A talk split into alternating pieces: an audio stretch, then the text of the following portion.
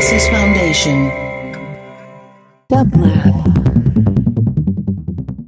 And here is today's quotation from your favorite quotomaniac, care of Angela Davis.